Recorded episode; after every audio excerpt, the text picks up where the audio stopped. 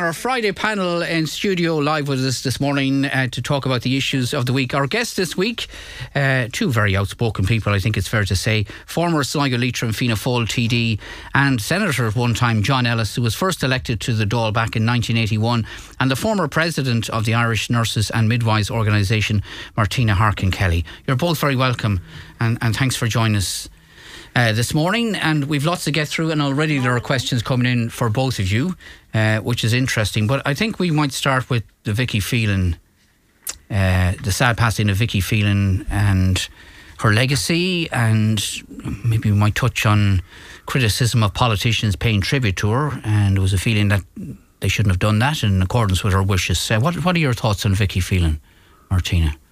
First, First and foremost, I suppose, sympathies to Vicky's family, her mother and father, Gabby and John, and in particular her two very young children, which we can't u- lose track of in all of this, who've been dealing with this issue over the last four to five years. So from they were about seven and eleven, uh, appropriately, because they're now sixteen and uh, eleven.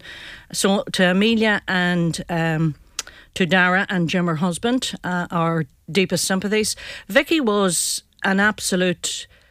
a stalwart, she was a tower. She moved mountains for um, women in Ireland, and she moved mountains with huge difficulty, because anybody that takes on the system, uh, you know, doesn't take it on with eyes shut. They take it on with eyes wide open. Yeah. And I think she knew exactly what she was getting into. And to a certain extent, there's a sadness in that as well, because it took her away from her family and maybe meaningful time that she could have spent with her family, because she was fighting a system, even down to the drugs that she required, the Pembroke, uh, you know, the eight and a half grand that that cost a month, fighting with her over, you know, stuff like that. Um, I just... You know, I, I feel for her.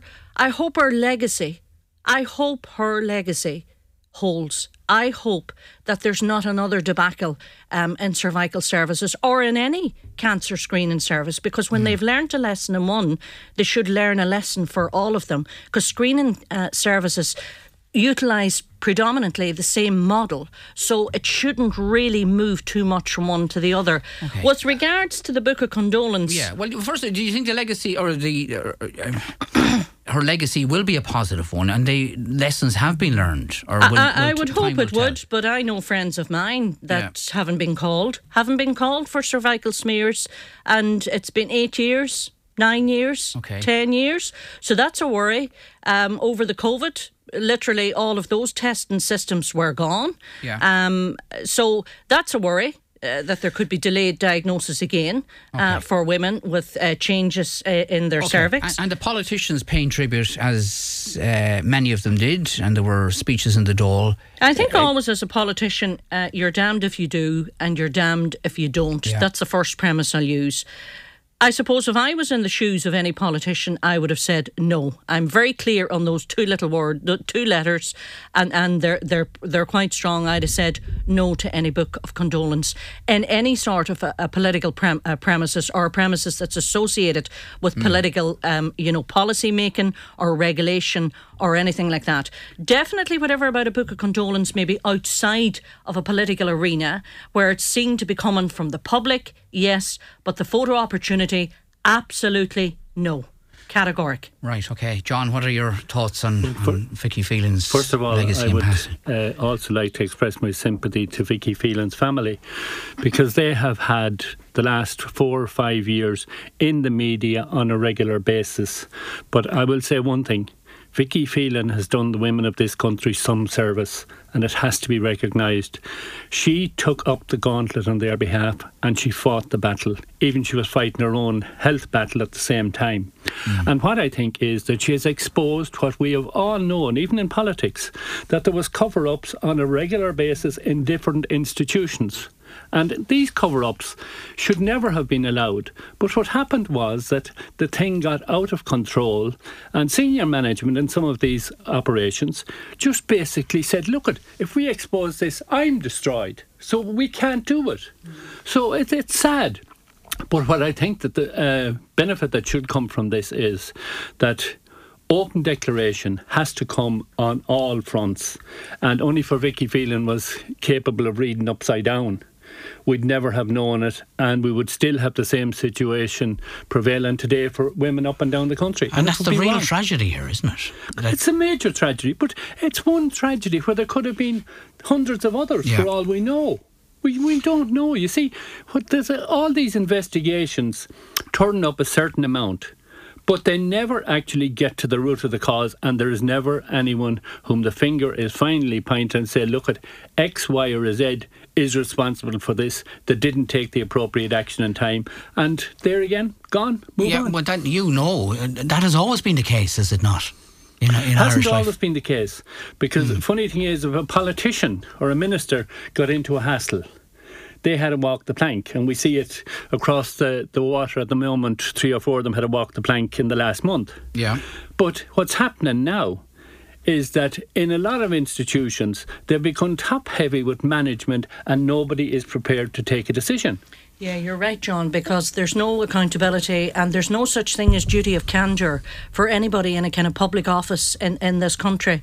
Nurses and midwives would be called to task if they made a mistake or a boo-boo, because we have to face our regulator. So we lose our licence to practice if we're taken in front of a fitness to practice. If any sort of an issue goes in to the Na- Nursing and Midwifery Board of Ireland, even if it's only an allegation, it has to be investigated, preliminary yeah. proceedings carried out, and then if it's deemed to be, uh, you know, an issue or an allegation that can stand the rigour, it's brought through the whole process, and that nurse or midwife could be struck off the register. All right, OK. And John, were, were you still a T D, would you would you see the need to, to stand up and pay tribute, as you have done this morning here live with us, to Vicky Phelan? Or was it a case of... My, my honest opinion is that Vicky Phelan's request for her funeral to be private should have been left private.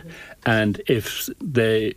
Three parties, the, the party leaders in Leinster House wanted to issue a press statement expressing their sympathy, should have been done. It shouldn't have been done publicly in the Dáil, because uh, they had, the family had made a request, and I would hope that all media will accept that and that we won't be looking at photos in some of Sunday's mm. papers from the funeral, because... Yeah. We've seen it before where families requested privacy and the media was there in full full throng. Right, OK. Uh, oh seven one nine one one eight one oh four, our number to call this morning. You can text or WhatsApp now to oh eight three three five hundred uh, five thirty. Uh, right, John, I'll ask you this one first uh, with your uh, political background. We have a new government um, coming into play in, I'm trying to think how many years, but what, three, four weeks, seventeenth of December, we're told, new Taoiseach, mm, new government. We don't know how, how new it will be and what sort of reshuffle will be in force. Should we not be having an election, getting a new Taoiseach? It's not up to the people to decide who leads the country. Well, think? the people decided the last time and they couldn't come to a decision, so they left it in limbo. So what happened was, because of the situation the country was in, there was the coalition government that has formed, that's, that's there at the moment. Mm. And the funny thing is, the majority of people are reasonably happy with the government as it's operating at the moment. Do you think because so? Do you say that from the polls, or do you do you sense that yourself? I sense you know? that from the public. Mm. They're basically saying, look, it's steady ship stuff at the time, and it's not a time for drama- dramatic changes in anything, because remember, we're facing into an economic crisis two years down the road, and let nobody try to run away from it. The the big tech jobs are going to, a lot of them are going to go, sadly to say, yeah. which means that we will end up the same situation as we had before with capital gains tax, which was pumping the coffers of the state. All of a sudden it dries up and we're in a mess. And I think we need to be very careful. And I will give the government credit. They have put by six billion, but I think they'll need another six along with it uh, come twenty twenty-four. Right, OK, so you don't have any difficulty. There was never talk of a rotating Taoiseach in your day, of course, far from it, or never there even... Was. Er, was there? Mm. There was. There was talk uh, of it uh, back the of Greens. A rotating Taoiseach between Labour, Labour and Fine Gael. And yeah, during the Rainbow if, Coalition, if was it? If you go back yeah. and look at... There was a famous cartoon that was published in the Leitrim Observer which showed uh, the rotating Taoiseach, one of the two candidates, on a spit. Right, okay. And I won't say which party put it up. So the moral of that story Ma- is they still, still get burned no matter who it is. Exactly. Martina, what do you what do you make of our new Taoiseach uh, on the way in, Mihal on the way out? I think it's a case of uh, what John says, says, steady as she goes. Like, we don't need uh, an action replay of what's going on across the waters with our neighbours, uh, the U K at the moment, that, you know, even though they have the majority in, in Parliament, they can't even decide upon, um, uh, you know, about a leader or a leader that, you know, is not without uh, controversy. Yeah. I think the sharing of the Taoiseach is a kind of, as Leo Varadkar said himself, it's a kind of setting aside the Civil War um, politics. You know, there's a forty-two, forty-one percent there if we're to believe the polls. You wouldn't believe it if you were living in the United States with the polls recently. Yeah. And of course, the thirty-five percent that Sinn Féin kind of always swing or hold on to, and then as for everybody else, it's a kind of a, a matter of, you know, clamouring for the remainders. Um, you know, the government hasn't been without its controversy. You know, we, we've had the, the Gulf Gate during COVID. We've had the Sapone. We've had Barry Cowan and the driving, um, you know, offences. We've yeah. had the Robert Troy. So we've had a lot of that going on, which sometimes distracts from, you know, government policy and government doing the job of government, because they have to go in and they have to, you know, defend why this, that and the other was done. So for me, I have no particular, you know, one way or the other as to who's leading, as long as they're doing the job that they're supposed to be doing. OK, well, well, you both seem reasonably happy with the government performance. So just before we move on, do you accept then, John, that if there were an election tomorrow morning, Sinn Féin would be in power? I don't know with whom or whatever, but that's the most likely scenario, or do you, you don't see it that way? Well, if you look at, at the polls, Fine or Sinn Féin are going to be the largest party. Mm. Yeah. But are they going to be able to form a government? Mm. Are they going to be able to fulfil all the promises that have been made? Because the fiscal situation will then come into play, and you could very well find a situation where they would be in power with uh, People Before Profit and a number mm. of other extreme left groups. And what would happen is that taxes for ordinary workers would be driven, driven through the roof yeah. to try to deliver on the packages that they have promised. And I don't see it, to be honest, as a realistic situation. But for, there's another side of it. Maybe people in this country need them for a couple of years to show the other side of the kind, and it mightn't do any harm. Martina? Well, you can't always shout in opposition that, you know, the party that's running the country is getting it wrong unless you come up with alternatives. And I have heard mm. no alternatives from Sinn Féin. I've heard the constant expectation, I'd say, policy. We expect this to be applied to A, B, C, D and E. And you have to think about the funding, as John said, for all of that. Where's the funding coming from for everything that they're looking for? Like, we're not getting any younger, um, Niall, in this country. There's going to be one point seven million people, one point seven yeah. million over the age of sixty-five by the year twenty thirty. That is a huge amount of individuals, all pensions, all to be supported in this country, because we can't allow them to go without either. So, and then the, the other side of the coin, a very young population also, and the middle income people are continually, which I'm one of, we're continually yeah. being squeezed. Um, nice to hear John Ellis this morning, says a listener. He was one of the best T Ds Leitrim had. Uh, there's none of his calibre today. There you go, John. Oh, and someone else says, John Ellis, one of the best Leitrim ever had. Uh, so there you go. You got some fans out there this morning. I'm sure there, there, there's good wishes coming your way as well, Martina, which you'll get to in a moment. That's all right. I'm not feeling hard done by. Can I ask you about the, the gambling, uh, the, the government crackdown on um, advertisement, ga- gambling advertisements, uh, which we covered on the show during the week? W- was it about time this happened, John, or was it something that had to be done? It's or long past time. Is it? This has been talked about even in my time. Mm. Uh, gambling is a major problem out there.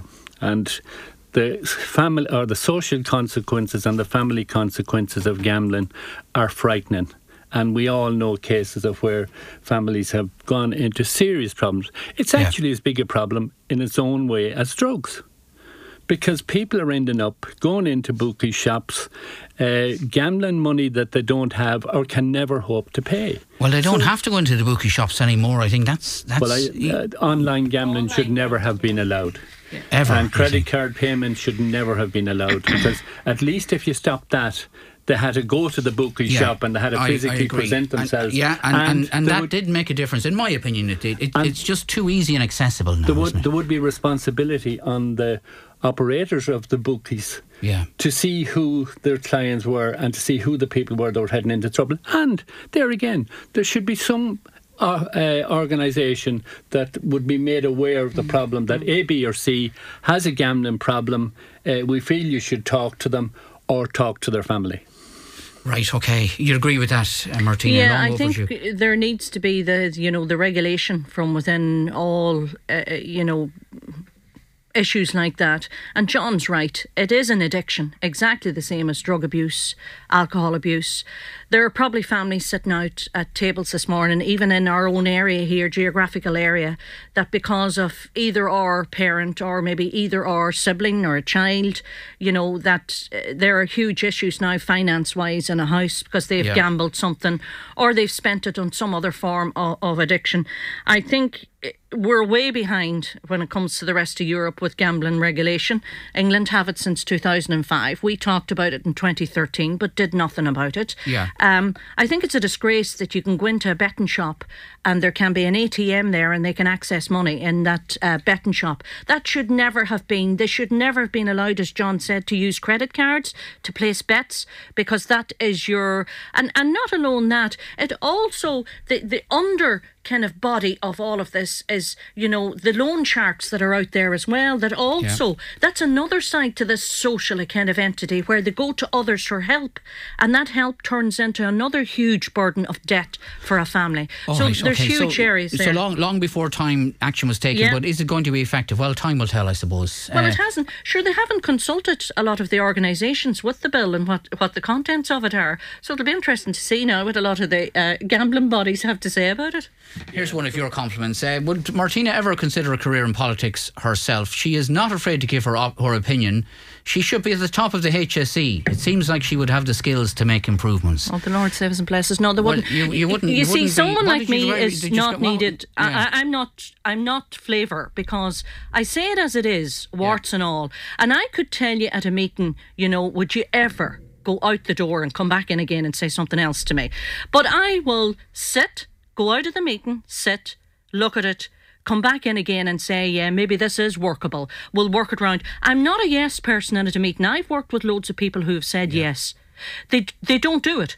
They go out of the meeting and they don't do it, whereas I might be the person that would say no when I go out of the meeting and I do do it. So, okay. well, well, just to, to expand on that point, Vincey's been on to say, I, I as a voter would prefer an election instead of sticking with one hundred years of shafting the working class.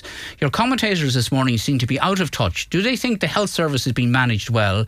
As steady as they go has kept this, has kept this country in the convenient gravy train that the system thrives on. Uh, they, they, is this health service being managed well, John, do you think? Or have we still got serious issues as we had uh, during many of the years that you were a T D? What are your thoughts on our health service in general in this country? I think our health service uh, deteriorated uh, once the health boards went, yeah. in, in my opinion. The health boards were... that basically the ordinary person, county councillor, going into a health board meeting, raising the queries that had been raised with them by their mm. local constituents. And so, they, so they weren't they weren't just talking shops, you think, were, or, or, no, no, or there were ha- anything, handy expenses for councillors? No, no, there were anything but talking shops. And they got results. Because many times, and there's many projects were only got done because the local county councillors went in, who were on the health board, kicked the door. I remember the day that the Northwestern Health Board was actually set up in mm. Carrick and Shannon. Mm. I'm old enough to remember that. And it worked.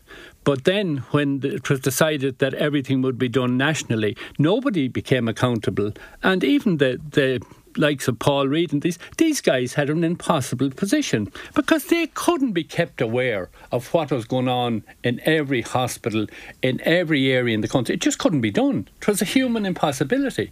But the card... the mess always landed on the chief executive's table. And it's no different than the, nur- the nurses' situation. We're educating nurses in this country and sending them off right round the world. And the estimated cost, I'm told, of educating anyone till they get out of third level is a quarter of a million euros. That's approximately it, from basic mm. national school till they, they get their degree. Now, it's sad to think that these well-educated people are leaving us and going off to better conditions, better everything in either Canada or Australia, wherever it is. And I think that there should be an incentive put in place for them, that they would remain in the country for at least three years after qualification, be paid at a proper rate, yeah. and see if the Irish system was able to handle their needs rather than heading off first and then deciding whether they wanted to stay or come back. Well, uh, you, well you, I'd uh, have Martina, I'll have you recruited into the I, I M O oh, after... Oh, Lord, save us, uh, Brennaman, please. Um, I'd have to agree with you on that, because our strike of uh, twenty nineteen, which was a strike after twenty years from the previous strike, um, whilst there's been application of the pay award to the staff nurses and staff midwives, and that wasn't fraught with its difficulty as well, yeah. there has been no application of the pay award to the management grades within nursing to date.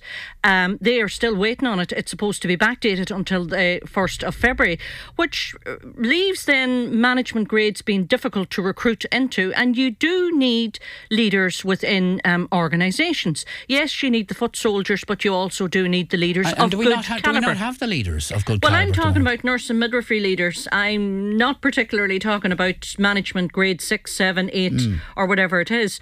I, I have to agree with John. The local was the way to deal was locally what was happening in an area. When you had the Don Loches, the Manus Wards, the Pat Gohans, the Pat Harveys, you got things done. Yes, they were fraught with their difficulties and their whatever, but they listened in at meetings. Even from a human uh, resources perspective, the John Mellies of the world were excellent at dealing with human resource issues. We're, la- we're seriously missing those type of individuals now. Yeah, it might have been a bit of a nod and a wink, and, you know, I'll scratch your back and you scratch mm. my back. There's none of that anymore. It's, Lord save us, if you raise an issue about something, it goes up through about five different managers before it gets heard about. It comes back down through those five different managers before it's heard about. You know, I train at the minute. Individuals that are in in front of me haven't heard about the basic stuff, you know, the sanity, the Med Medica hand uh, hand washes.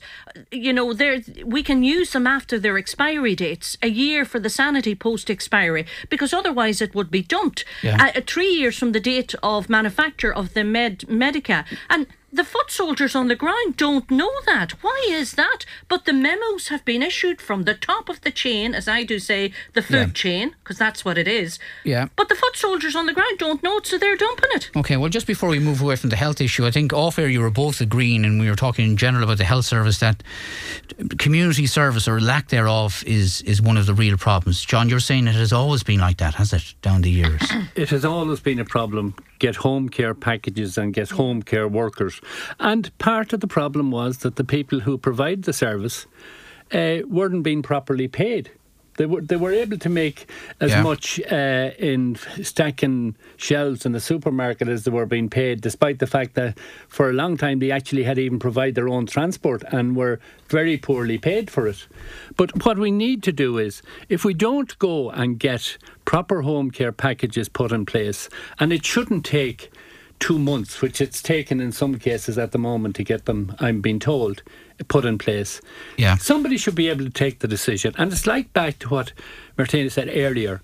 Uh, when you had the old health board, uh, you went into whoever was responsible, you explained your position, and it might be a nod or a wink, but the thing was got sorted out. It hadn't to go the food chain up and down, and by the time it came back, the poor person uh, could either be fully institutionalised in, in a home and not be able to return home, whereas if they had been dealt with at the start, they'd be able to remain in their own home and save a bed in a nursing home or in a, in a public hospital. But the amount of bed blocking in this country is frightening. Yeah.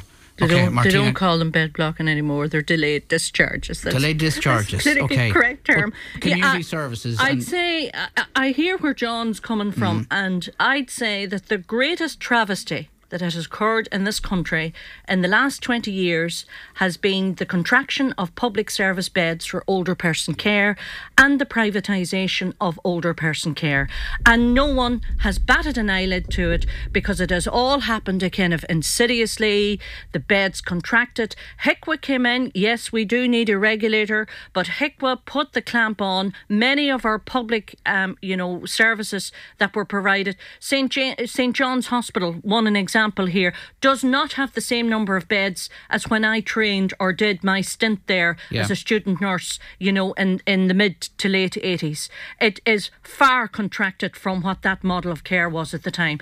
Older person services is always the Cinderella services. They're the last to receive, you might say, anything from within the pecking order of health.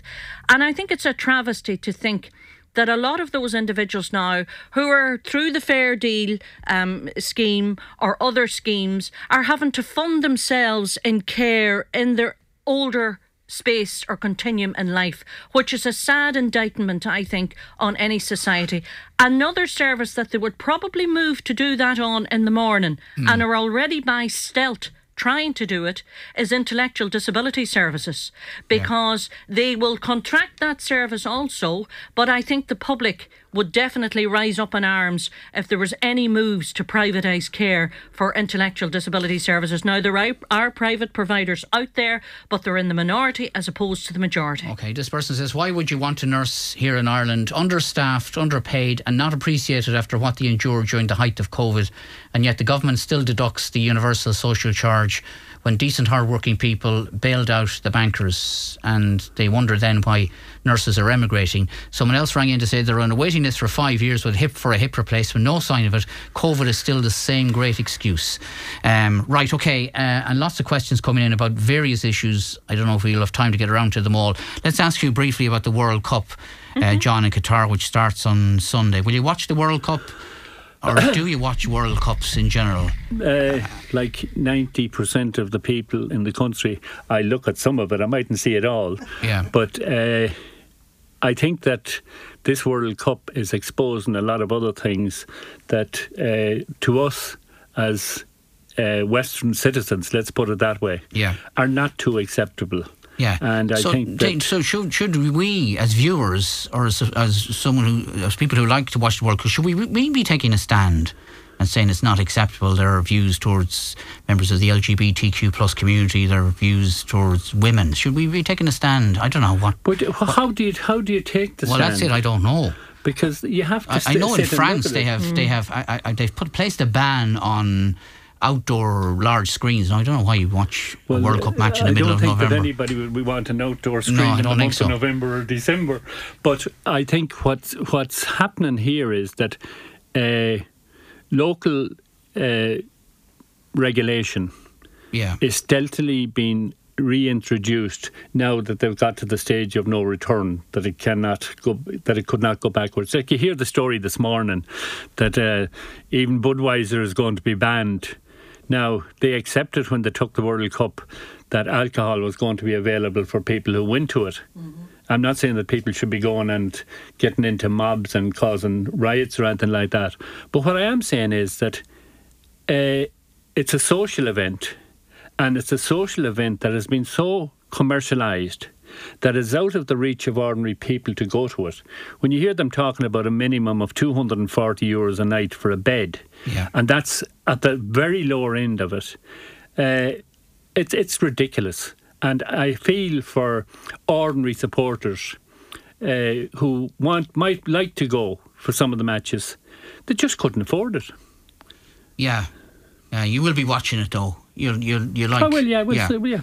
All right. OK, Martina, you football fan, World yeah, Cup fan. Yeah, I've been watching it as well. I suppose yeah. me, me, me club of choice, uh, I better be careful now. They, they wear red as well, but they're they're they're Liverpool. They're not doing too brilliantly at the minute. No, we're not, they're know, clawing their way back. Well, we're not too bad after, but we're sixth, sixth just in the as table. Well, because they're all Liverpool fans in yeah. our house. Yeah, you see, John's right. Sport should be exempt really from politics, but it's yeah, not but because can, can it, it, can it can't be, operate in a vacuum of what's be, going on it? in a society. It yeah. just can't. Well, I remember being at school, and that's a long time ago, and the perennial essay was that sport and politics don't now mix Next. and we're still talking about yeah, it. We're still talking about it yeah. because you, you can, you'll never get the balance. You will never get the balance right. But, you know, lots of countries that have held the World Cup in the past have had poor, you know, human rights records. Yeah. You know, Brazil, uh, South Africa, none of them have had, even if you go back far enough, Germany certainly didn't have a good human rights record during World War Two. So mm. you have to sit and judge something from where you're sitting at that point and moment in time. Ethnocentrically, we cannot apply our Western society norms to what are the yeah. norms in that culture. They have their own cultural rights, they're holding it. What amazes me is the population of Qatar. There's only about three hundred fifty thousand that are actually indigenous people mm. there. Yeah. The population is about three million, but the rest of them are all expats. They are extremely wealthy. And then there's a subculture within it of these Falafel workers that yeah. are held by sponsors that, you know, can't get out of the place unless their sponsor says you can go back home. Yeah. And during the earthquake in Nepal, many of the Nepalese that were there working weren't able to go back home to yeah. see if their families had survived the earthquake. So th- there's huge cultural issues. But setting all that aside, like, of course I'll watch it. Yeah. Uh, of course it's interfering, you know, with Mags will be listening to me now with things like Strictly and the normal T V scheduling, well, which I'll be annoyed I mean, about. That's upsetting a lot of people this morning. We can see from the text that, that the T V schedules are being disrupted hugely by this. So those who like to watch, I don't know, the soaps or Celebrity Get Me Out of Here, that uh, there is going to be inconvenience there, I think, as well. But yeah, but uh, you know, we'll live with it because it's only a short. I think it's only about three or four weeks of a, of a window altogether. Yeah. You know, but just the whole premise of how it was awarded, I think, to Qatar is yeah. a kind of where all this started off at. We've got to go back to twenty ten yeah. and what was going on in twenty ten that this country was awarded the World Cup with no stadia. Yeah. You know, to yeah, to well, I think we all know play the exactly games. Uh, yeah, how that we do. Came about. All right. Okay. Right, okay. Uh, lots of texts and, and comments uh, coming in. Um, Black Friday, will you be rushing out? Black Friday, is it ne- it's next Friday, next isn't Friday, this day? Yeah. John, will you be rushing out to, to buy all your Christmas goodies on Black Friday? Black Friday is a massive marketing opportunity that's been taken to con people into buying products in many cases they don't want. Well, that's telling and them. I think that tells you that, as far as I'd be concerned, uh, Black Friday will be no different to me than any other Friday.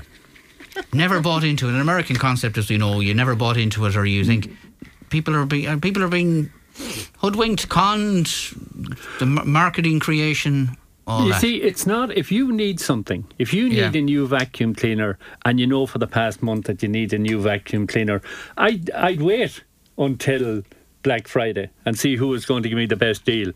But if you're buying something that you might need for the next six months yeah. or might need at all and end up in the back of the garage, uh, it's it's a marketing tool, a marketing ploy that works.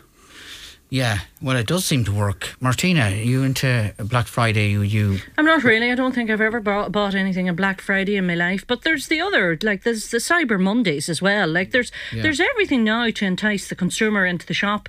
I think the C C P C, uh, which is the Competition and um, Consumers Protection Authority, did a survey there recently.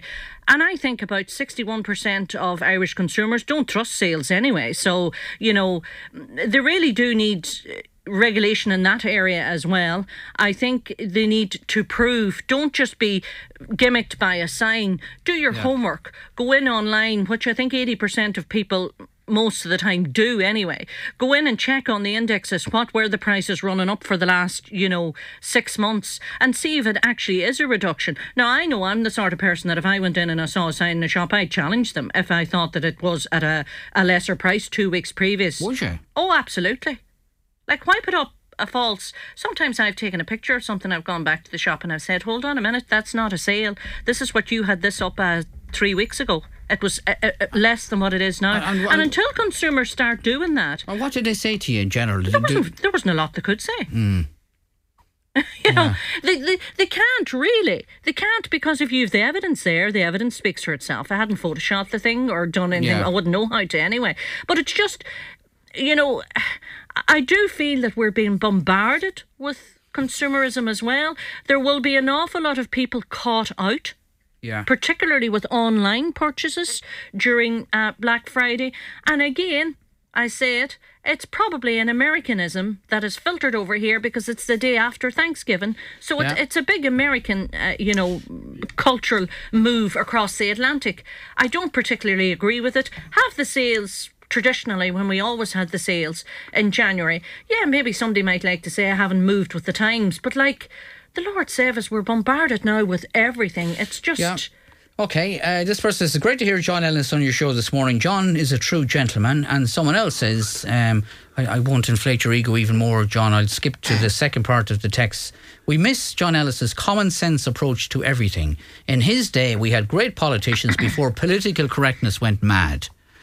W- would you agree with that, John? Has political correctness gone mad? Or it's gone totally mad. Mm. Because politicians aren't able to act. If you were now, if you arrive to a politician now, you have to give them an authority under the Freedom of Information for them to make representation in your behalf. In my day, you went and you did it, and that was it. And if there was any problem, you, you see, you had one advantage probably. Mm. You knew who you were dealing with. Now people don't know who they're dealing with, and everything is online. Everything now, I'm told by my former colleagues, is you get an email this morning with regards to Missus Uh, Bloggs' back door that it's not working right.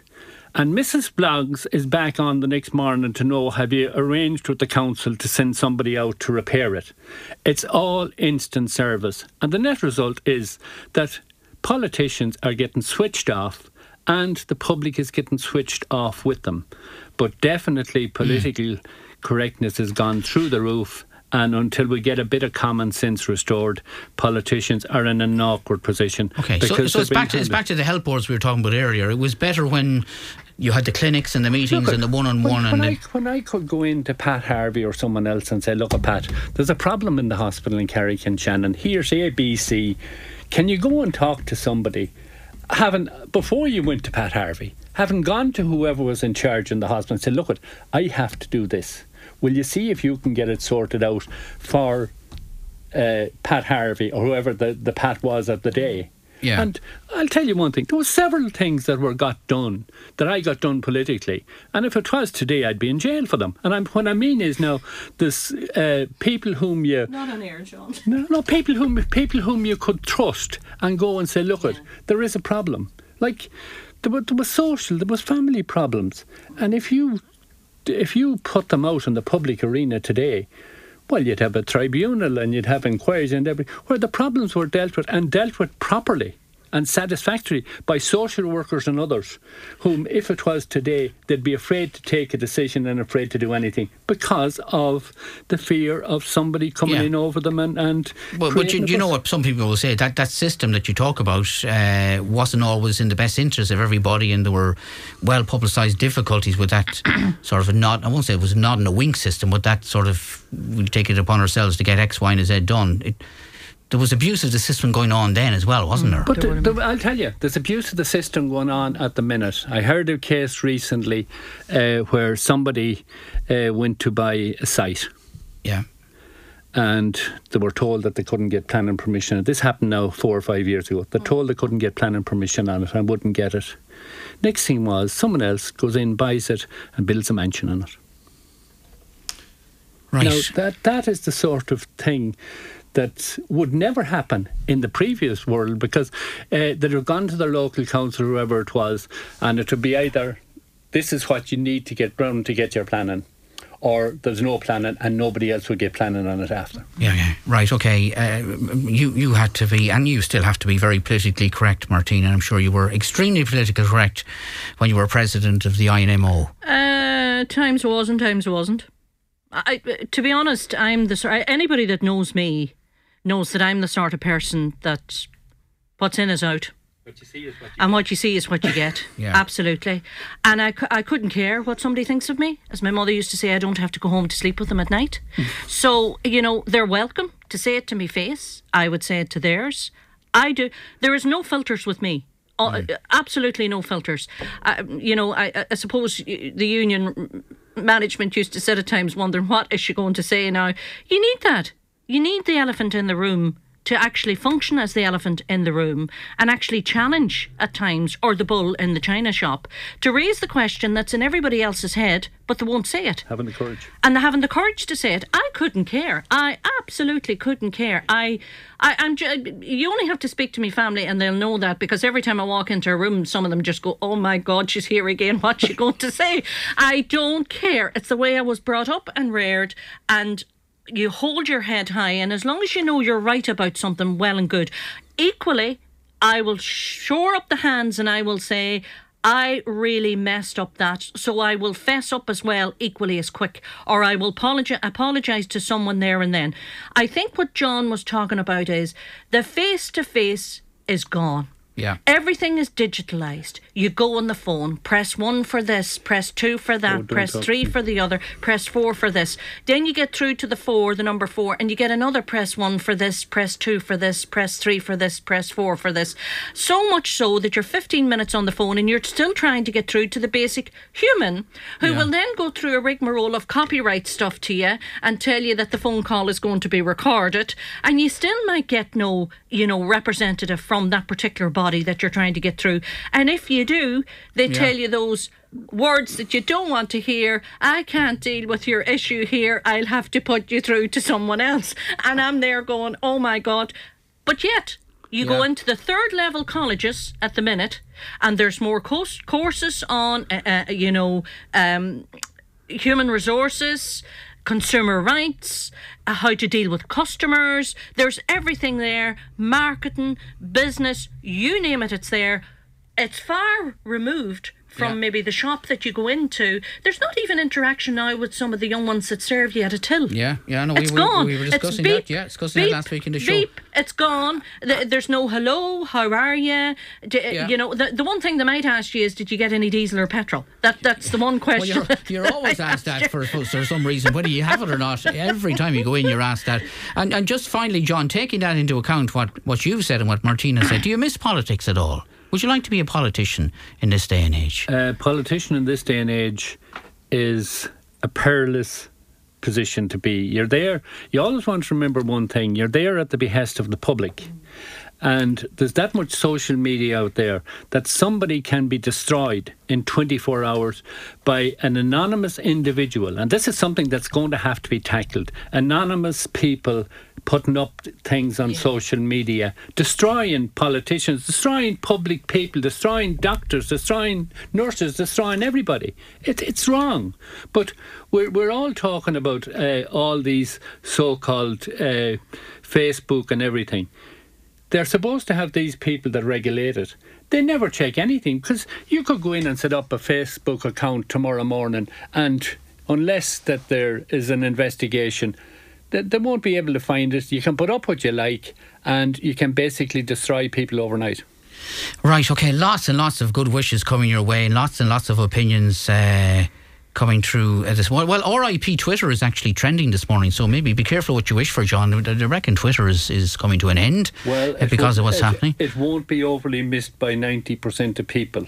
Okay, I don't Except, know about that. Uh, poor old Donald Trump mightn't be able to get back into business. Mm, they mightn't allow him back in. Yeah, I wanted to get to Trump. Um, I'm, great panel today, very direct and honest as someone else. Someone else is great listening this morning. Both panellists talking so much sense uh, this morning. Someone else says, two great people on your show uh, this morning. Uh, Niall, that lady is my kind of woman, says this person. Give That's me the number. That's an offer. we, we uh, Alan, are you listening? and, and someone else says, John Ellis was a brilliant T D, a very talented individual. So